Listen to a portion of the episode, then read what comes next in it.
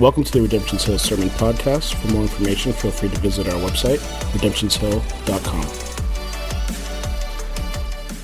We have set out at the beginning of 2021 uh, to ask the question uh, what does it mean to be alive in our faith?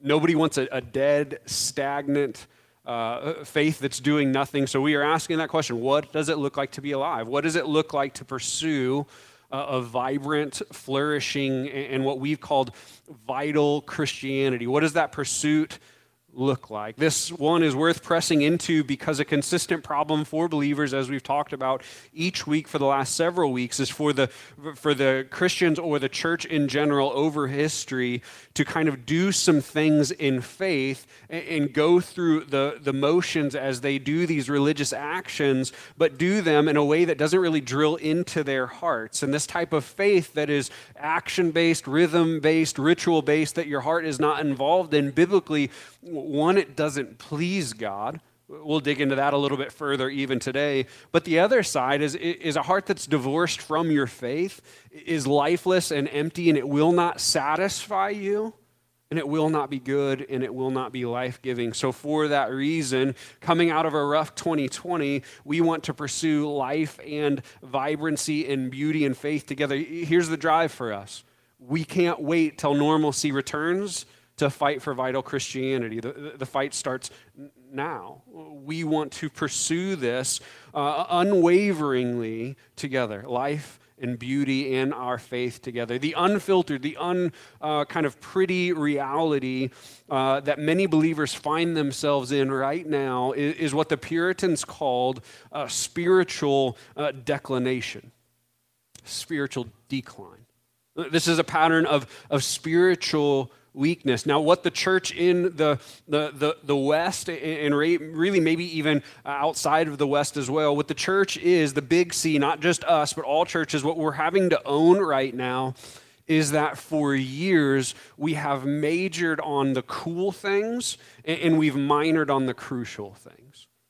Meaning we've majored on better worship music better production, better media, better websites, better PDFs, better sermon booklets. We have uh, majored on ways to get people together in creative and new ways. We have majored on ways to be in the city and for the city. And we've even majored on the Enneagram and how to incorporate that into what we do. But we've minored on a relentless pursuit to press each other and teach each other to read the Bible. We've minored on creating an actual discipline of prayer. We've minored on the importance of, of theological literacy. And we've minored on a consistent call and rhythm of repentance. Now, hear me. I'm not saying that the things that we've majored on are bad or sinful. I really like some of that stuff, and so do other people. That's why we've majored on it we've just done what God's people do over and over and over. We've made what is secondary primary, and, and now we're weaker for it. Because as the pandemic hit and the public gathering was taken away, uh, and it's still taken away for some or altered for some, the huge foundational crack that's revealed itself is really that believers are not good at, disciplined to, or eager to feed themselves or pursue spiritual health on their own so many are in a, a, period of spiritual decline. And, and I want to set the waters here. That includes pastors at times and MC leaders. And, and this isn't all uh, you or other people. We are all susceptible to this. So, this series now, and much of our focus for this year, is really going to be to fight that. We want to aim to, to change that, to see what is necessary uh, to have a vital faith, because the, the Bible really isn't silent on it at all. We normally kind of get a little bit frustrated because what the Bible tells us to pursue for vital uh, faith, we call that legalism, but it's actually what's meant to lead us to, to life sometimes. So we are unashamedly going to aim at strength in our faith by going back to the basics in some ways so that no matter what comes, we would be solid in Christ. So, so we wouldn't walk into church going, I better go do that, so that we would be eager to participate in a faith that our God is involved. Man, that's the hope, that's the trajectory. Uh, the aim so far in this series, we've kind of flowed through uh, in, in a certain direction. We, we've kind of built this line of thought so far. Vital Christianity is wholehearted Christianity. That was the first sermon. That bears fruit by abiding in Christ. That was the second sermon.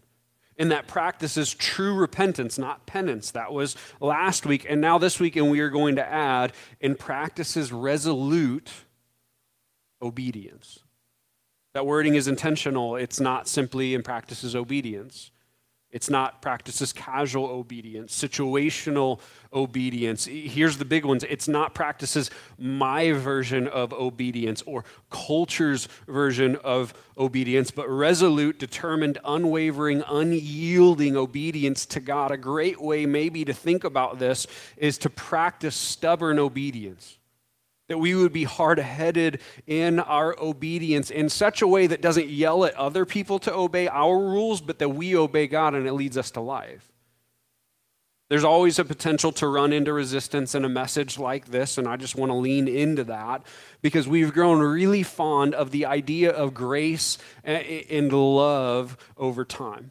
And what, what's happened there, the unintended consequence there, is we've slipped into, or some people's minds have slipped into this idea that obedience isn't really a, a, a highly necessary part of our faith, or at least it's not a vital part of our personal faith. And the reasoning goes something like this uh, because Jesus obeyed, because he filled what I, fulfilled what I could not, because his righteousness gets credited to those who believe in him, my job is simply to lean into Christ's love, to learn to accept that fully. My job is to worry less about obedience and more about acceptance.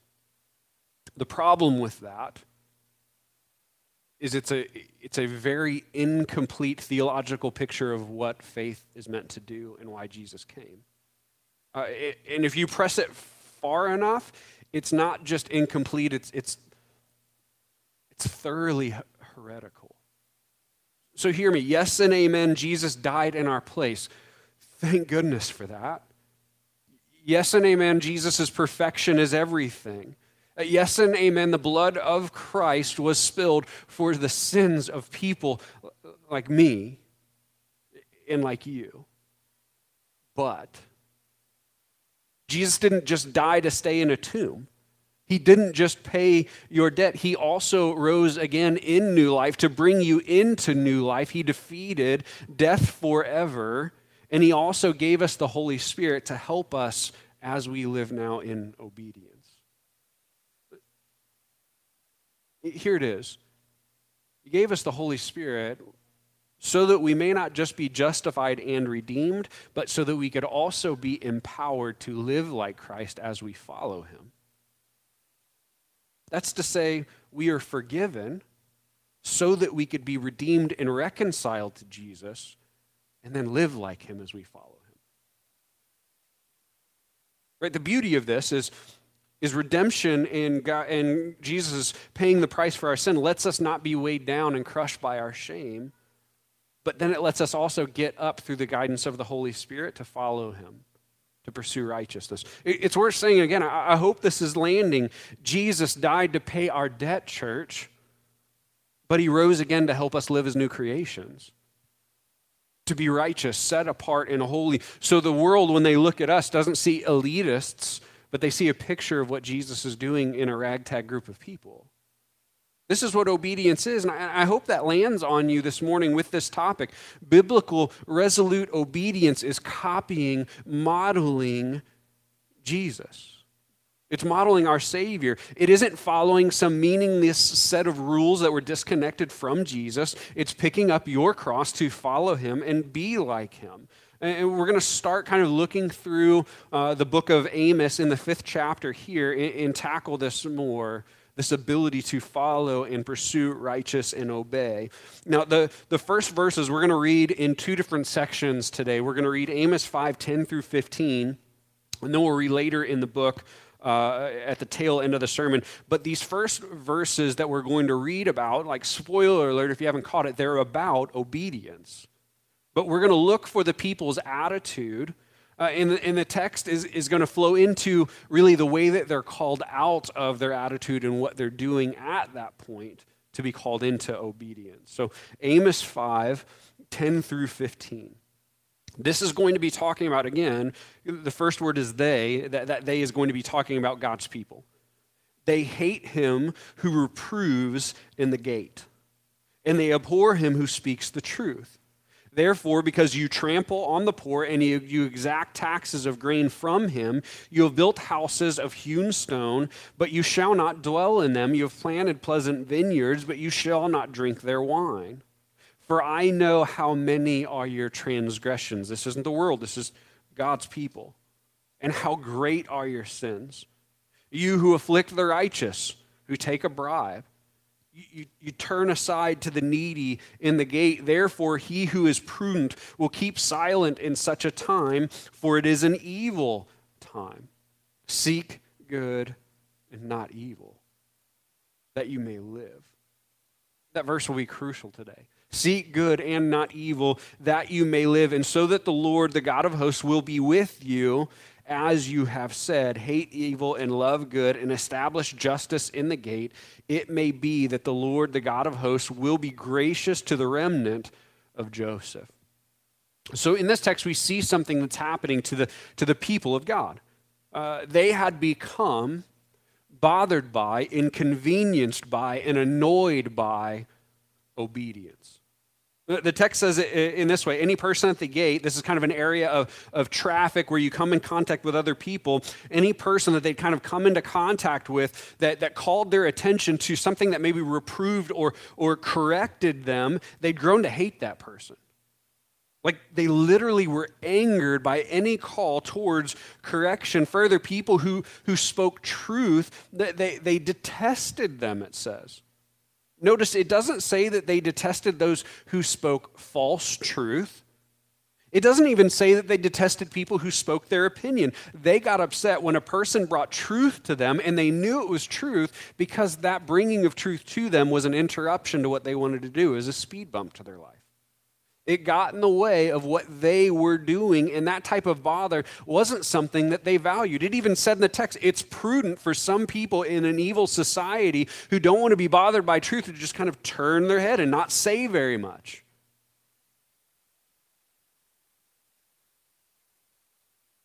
Before we go off Pharisee on these people, that we're not valuing wanting to obey or be good probably a good idea to ask, though, have you done that and have I?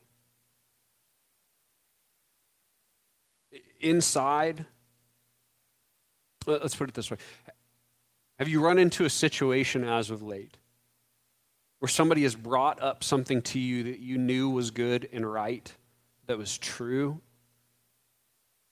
and inside you got angry about it?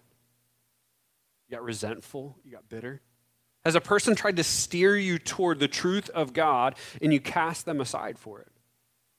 Has a person tried to remind you of God and what he's asked and it it triggered you, it annoyed you, it rubbed you the wrong way. Or, or maybe it happens this way, because maybe we say, no, that, hasn't happened. What about the more passive version? Maybe a person reminds you of how they are being obedient to God not in a braggadocious type of look at me type of way, but more in a conversation about what God is doing in them, like the reality that they're abiding in Christ and Christ is producing fruit, and part of that fruit is obedience. And maybe someone is sharing that with you, and they're just genuinely excited that God is doing a work and a good work in them. And even that obedience is flourishing in some ways, and you hear about it, and it just ticks you off it rubs you the wrong way. And maybe you smile externally, even the words out of your mouth is, That's cool, praise God, brother. But inside, you're just really, really annoyed. See, this is where God's people were. Obedience was not valued and it was a hindrance. Uh, obedience was the, the way that I thought about it this week. Obedience is a speed limit that slows you down from living life the way that you want to live life. They did not want their desires or their patterns or their way to be slowed down. I want to do my thing, my way. Don't slow me down. Don't get in my way. If you do, I don't value that. that that's where they were at. The text goes on to list some ways that they are being disobedient. It's important to read these. Note, though, obedience in our lives may not just be you doing these things, it's a, it's a wider scope, okay? Uh, oh, this, these aren't exhaustive for the only ways to be disobedient. That's a better way to put it. Uh, they were making money as a priority. They, they, they wanted to invest stacks of cash, make money, do their thing. For us, it'd be uh, stock markets and plans and business plans. That was their priority. Uh, they ignored lots of people to to do their priority, and they even kind of took advantage of some people. Right? They, they were uh, taking advantage of some in some ways that let them build really nice houses and pursue a better house and a better life and, and a better castle for themselves, and they got better food and wine from it. Their sins were many, afflicting others, or at least not helping the righteous. It was easier for them to do their own thing by ignoring some of the righteous people around than, than to, to walk obediently and righteous with those people. Not only did they ignore the righteous because that was a hindrance, the text says that they associated with, related to, and walked with the wicked in their culture way more than the followers of God. They had more in common with those who were not God's people than God's people. More than once, there's talks about them ignoring the poor and the marginalized. They turned a blind eye to those who needed to be stood up for, all in the interest of doing their own thing. The best way that we can understand this is they were worried about doing their own thing, keeping their own uh, allegiances, keeping their personal life on the trajectory that they wanted it to be. Just don't get in my way. This was their disobedience. The author goes on to say to those people and to us wake up. How, does he say it? Seek good and not evil, so that you may live. Hear this. The so that you may live in this, in this example is crucial, and these words are captivating. And the author doesn't say, assume good about yourself because you're better than other people. It doesn't say maintain the status quo of your version of good or the good that you're already doing. It literally says begin to seek out good now, right now, not evil. Begin to hunt it down. Pursue it me and Garrett have been talking about all of a sudden I kind of started watching these hunting shows and this guy will, will like pursue animals and, and he'll go out for hunting if, if you don't like that sorry but like he, will he'll stalk animals he'll end up uh, watching for days before he, he ever goes. There's this intentional pursuit. This is what the author is saying pursue good. Don't fall into it accidentally when, when, when, the, when the clouds part. Pursue it. Throw yourself into it Chase it as much as you chase your plans. The inference here is they were seeking evil more than good. We still have a hard time hearing that, though. For our modern minds, think Romans they were invested more in creation than the Creator. They were invested more in their work in creation than God's work over His creation that He invited them into. This, biblically, is evil. And there's a call to repentance in the text when you look for it. They had been hating good, annoyed and put off that it interfered with their lives. And the book says you need to do a 180 and hate evil now, not good. Love what is good, cherish it. Fight for it and walk it out right now. Then look even deeper at, at what's planted in the text. And we, we, we kind of pointed towards this a second ago. So that you may live. See, the people of God are seeking their own ways, their own interests, their own pursuits. They're chasing those things like the world around them, walking like the world does, believing that that is the path to life and happiness. They believe that that's the way that you live, that that's the good life.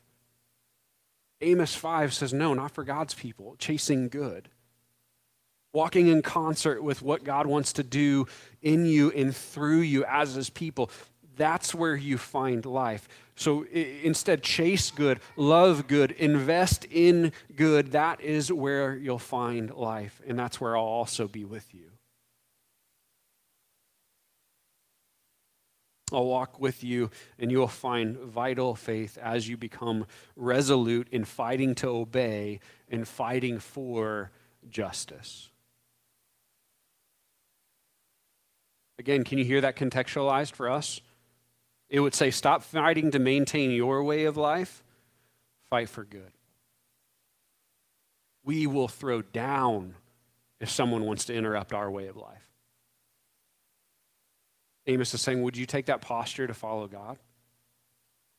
Now, there's a point that we cannot shy away from today. The text says to seek good, love good, and establish justice at the gates. This is telling us that obedience is striving for good, love, and justice. But the question that we have to face, that, that, that the, the, the big church and evangel, or uh, people under the kind of uh, evangelistic uh, heading have, have done a, a really rough job in 2020 with, the question that we have to ask is whose version of those things?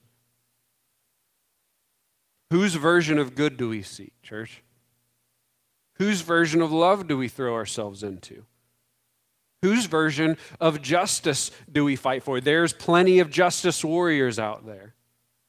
Who gets to be the compass, the, the truth holder? Who gets to be the, the, the gauge? Who gets to be the general that points us where to go?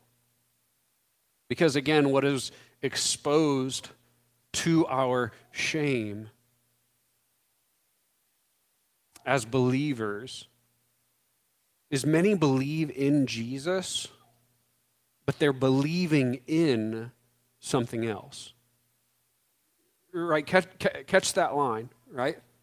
One of my mentors and me had a talk this week, and we talked deeply about this. They believed in Jesus, the historical figure in Jesus, and he came and he was righteous and he died for their sins. They believe all of that to be true, but they're believing in and being formed by and being led by something else. They are believing in the media. They're believing in their political alignments. They're believing in their friends. They meet, this means, again, they believe that Jesus existed and was their Savior. But something else is the gauge. Something else is forming what is good. Something else is forming what is loving. Something else is forming what is justice. Something else has become their compass. Now, we can see this in our own lives when God is not consulted.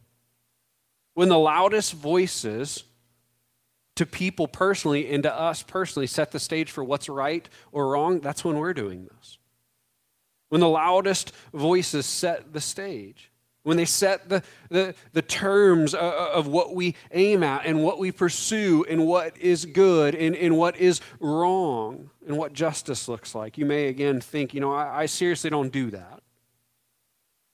That isn't something that I struggle with. But I want to gently press back and say, maybe you do, though.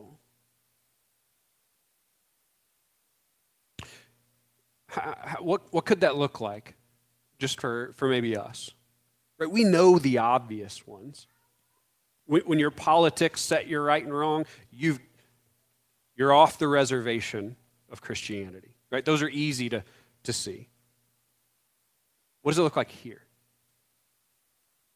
Would you ever go to your MC leader instead of praying about your own problem when you're in a pinch? Do you ask why you do that? Do you ever ask another believer, not God or his spoken, revealed word to you about how to respond when you hit a situation in life? Do you seek out your favorite author, your favorite blogger, your favorite podcast, your, your favorite other pastor, right? Or maybe they just are your favorite pastor. Uh, I'm not mad. Um, When you hit a situation, when you're looking where, what to do and how to respond, and you get there and you're like, what should I think of this? Does God play any role in that? Or, or does another Christian? Or another voice? This is exactly what it looks like to functionally look to other people. Or, or maybe, here, here's the other thing maybe you're prideful. I don't trust other people's opinion, it's my own wisdom. You still don't consult God, but out of the plethora of your own wisdom, you decide what's right and wrong. When we do this, other people or our own selves are trying to operate as the Holy Spirit, to be the counselor, to be our comforter, to be our corrector, to be our in, encourager. When Jesus says uh, w- w- that he was leaving, his words are, are, are very interesting, and I, and I think that they're just lost on us. He says, It's better that I send the paraclete to you. There's a better helper the Holy Spirit who will walk with you, guide with you, uh, help you grow in life, and He'll help you grow not only your knowledge of God, but your, your ability to see what is right and wrong to God, and He'll also grow you in your ability and power to be obedient. Other people can't do that for you. They may be able to form your opinion, they can do nothing to give you power. What we may find is that our hearts have been resolutely obedient like militantly obedient. We hold the line and we will fight to hold the line.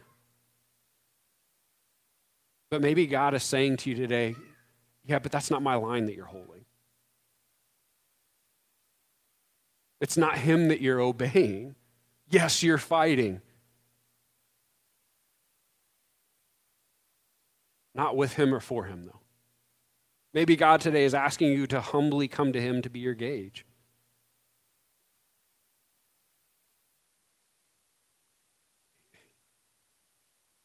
It's, it's, guys, we live in a difficult time.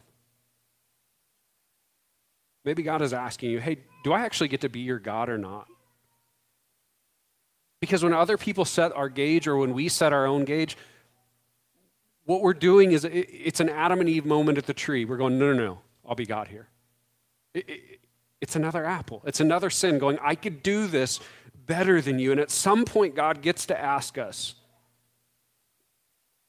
do, do I get to be God and will you submit or not? Amos 5 21 through 24.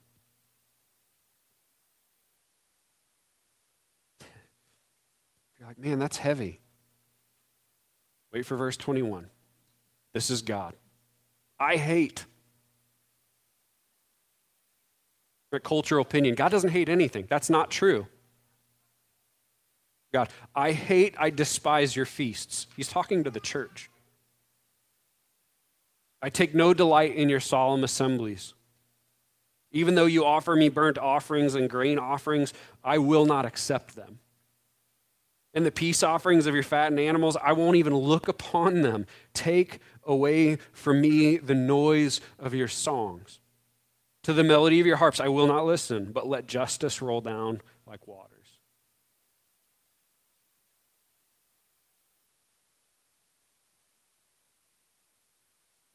And righteousness like an ever flowing stream.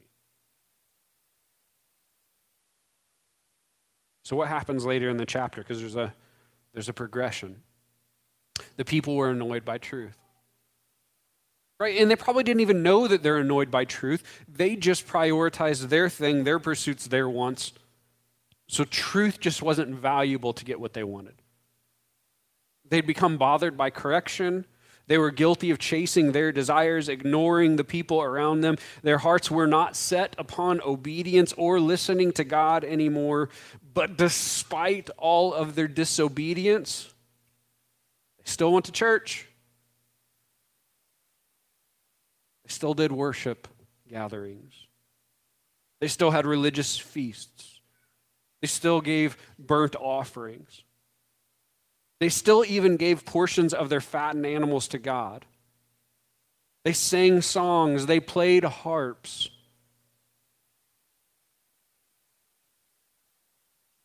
This means that they did not give their hearts to God or seek to obey Him, but they maintained rituals to let themselves believe that they were. They'd show up physically, sing their little hearts out,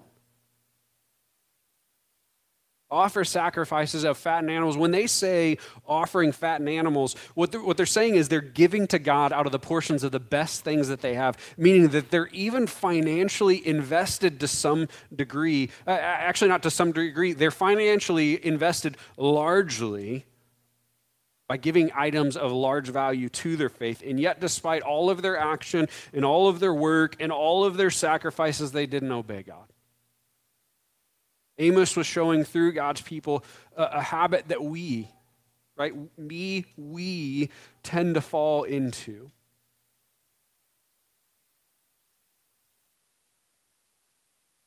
This is the habit of fragmenting. It's the habit of separating worship from obedience to different categories, to different things, to different parts of our life. Do you see it? They still went to worship gatherings, they sang and sacrificed. They were happy to offer up those things in, in worship, to show up and kind of do these worshipful things, but they did it while withholding obedience from God. They'd separated. I'll worship you, but I will not obey you. It, it was a different thing. I want my own habits without my heart's obedience. Now, the separation of worship and, and, obedience, it's easy to fall into. And what we normally do is, is we'll fall into two extreme camps here. Uh, some love to be obedient to God with their actions. Right? In, in the prodigal son uh, story in the New Testament or parable, it would be like the older brother. Right? They'll, they'll, they'll worship God with their actions, but they won't worship Him with their heart and their soul right? So, so they're content with doing some good things, with trying to be good, with holding the line, with tithing, with giving to the needy. They will, rigid, they will rigidly obey a, a set of moral rules that they believe are good, and yet God is nowhere near their heart as they do it. They will obey, but they will not worship. Friends, what does that look like? It looks like coming here and literally have no expectation for God to work in your heart.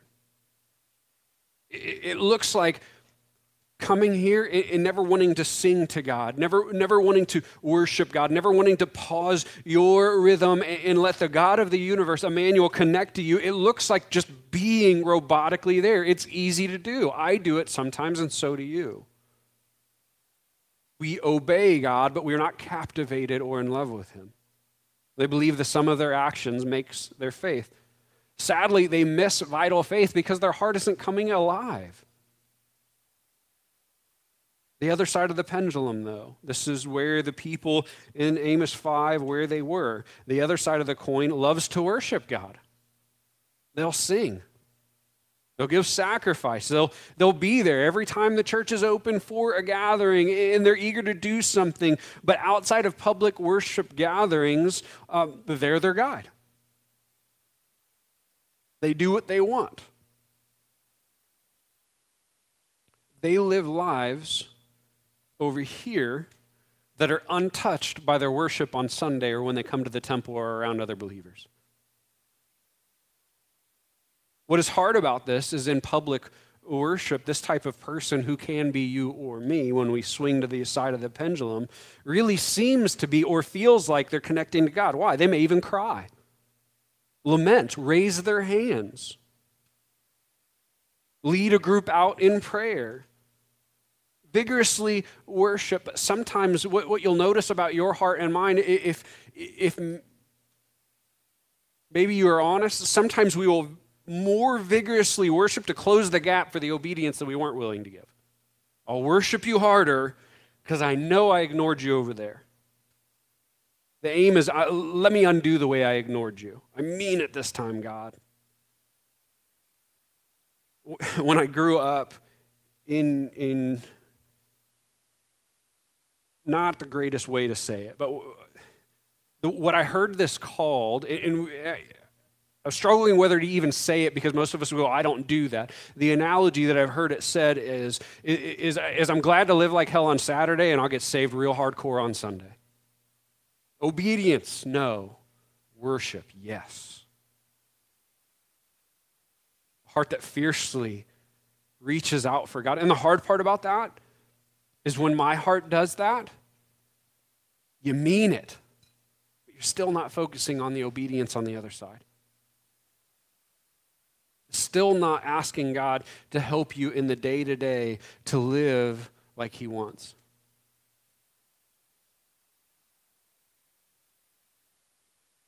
What does this text say about that, though?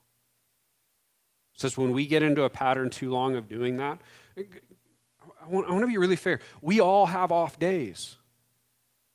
You mail it in sometimes, and so do I.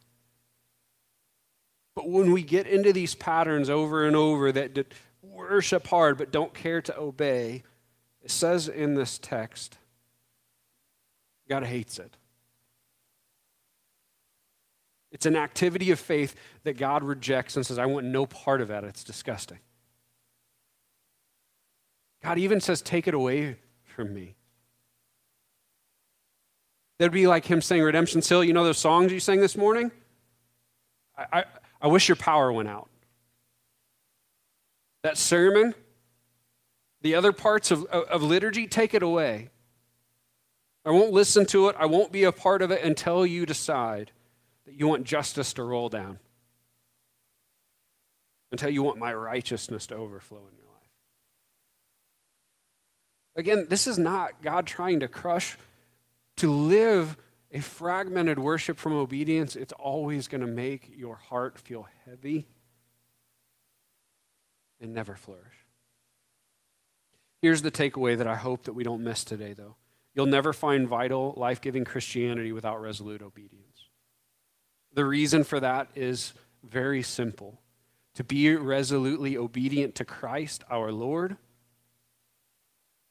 will require him to be in your life. You can't obey on your own. That's why he had to come to die. To be empowered to follow him, to obey, you also can't do that on your own. Are, are, are you following me? To obey is to depend on Him. To resolutely, hard headedly obey will also require the Holy Spirit's power as well. You will not obey without the power of the Spirit.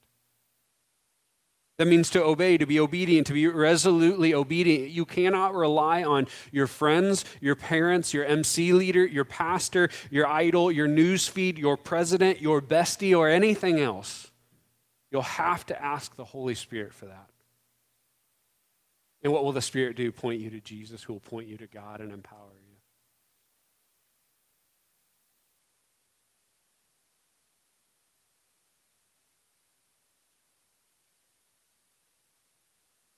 See, the play here when we get there is to ask, Holy Spirit, will you help me see Jesus more? Will you help me cherish him more? Will you help me hear what he's asking from me? And then, Holy Spirit, even when that terrifies me, will you give me the strength and the confidence and the ability to walk it out in obedience? Here's the thing that many people have told me, and my own heart struggles with it. Sometimes we won't ask the Holy Spirit what he wants because we're afraid of what he'll say. It's easier not to know. What if we said, God, what do you want me to do? And what does obedience look like? What are you calling me to now, even in a pandemic? Even when, because here's the thing obedience is never convenient. This may be one of the greatest reasons that our faiths feel anemic.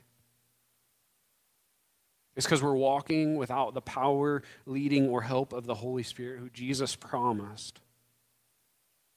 Hear Jesus' words to the disciples who are petrified. It's better that I go. There's a better helper. And then Jesus said things like, You're going to do greater things when the Holy Spirit comes and empowers you. He'll walk with you, lead you, guide you, and do amazing things in and through you. What landed me on me this week, start trying to land the plane. I think it was late one night. I got my first cell phone on my 18th birthday. Right? I was a senior in high school. graduated in 2001. Man. So when I turned 18, 18 in February, right? There's not even that much time left my senior year. When I turned 18, my parents gave me a cell phone. Let me show my age more. It was one of the Nokia Snickers phones. You remember those? The size of a Snickers bar, show my age. Later, I found out that they didn't really give me the phone, though. They just let me borrow it. Um, because when I graduated, they said, Yeah, can I get that back? You need to go get your own. But I received with this borrowed phone very, very, here's your borrowed present, very, very strict instructions that the cell phone, that wasn't a gift, I'm not bitter, that I was to leave it in my car during school. Fine. And that I could only use it in case of emergencies. Or when I was going to be late to curfew, I could use it so I could get yelled at.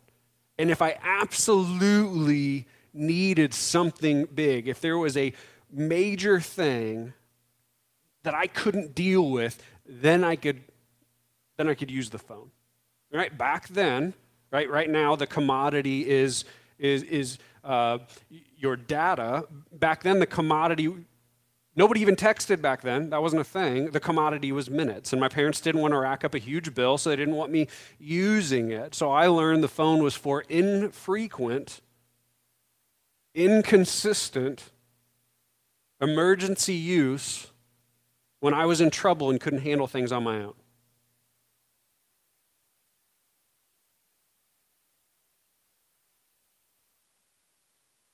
That scenario, unfortunately, is exactly the way that we treat the Holy Spirit.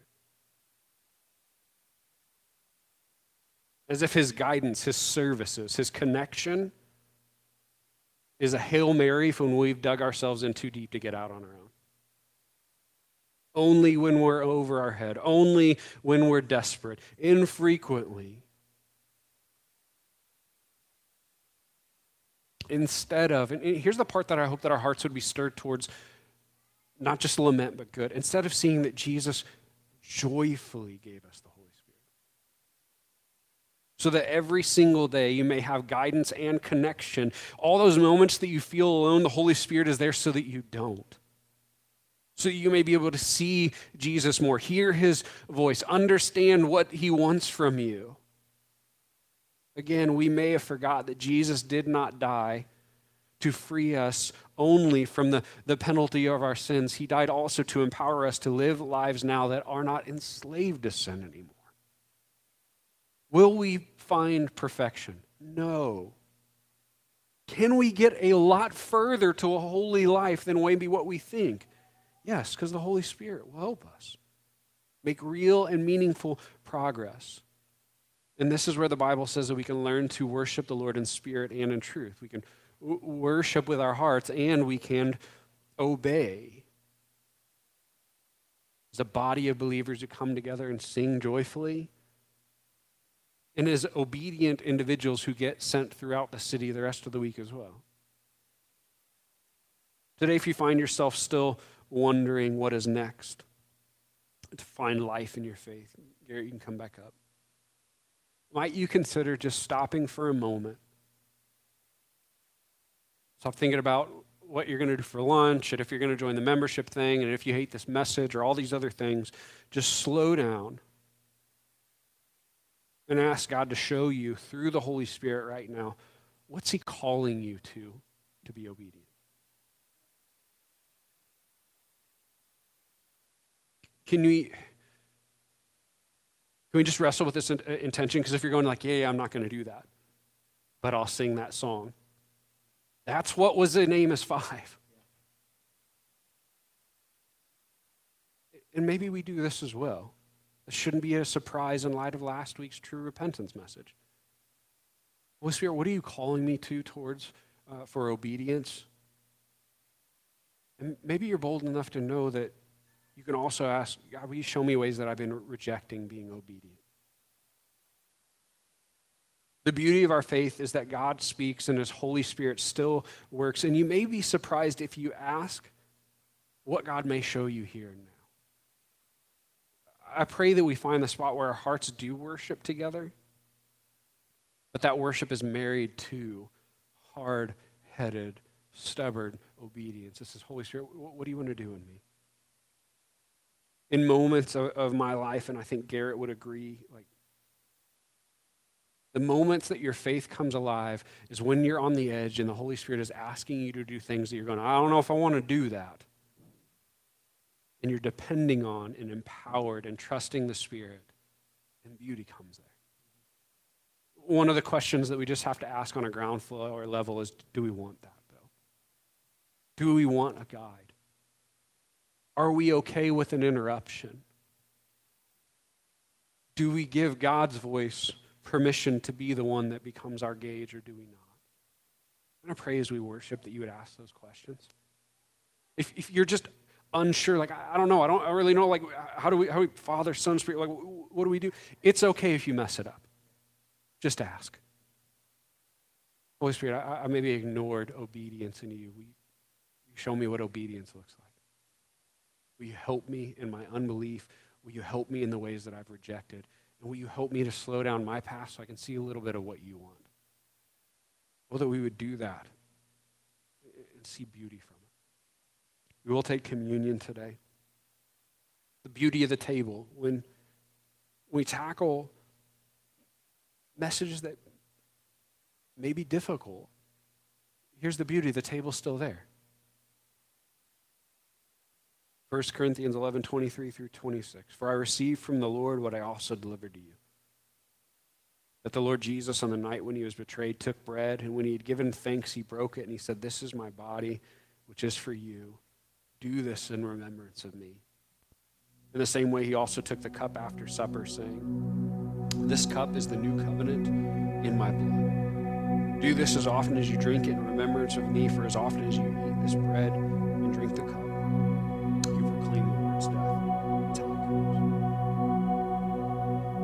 matter what obedience is looked like. You can still come to the table and understand that there's still sacrifice. The play isn't for you now to try and re crucify yourself, it's to lean into the fact that Christ was crucified and ask Him to empower you to walk in There's still a sacrifice no matter how you've done on this. I pray that we would pursue obedient and worshipful lives, and we see beauty. You stand.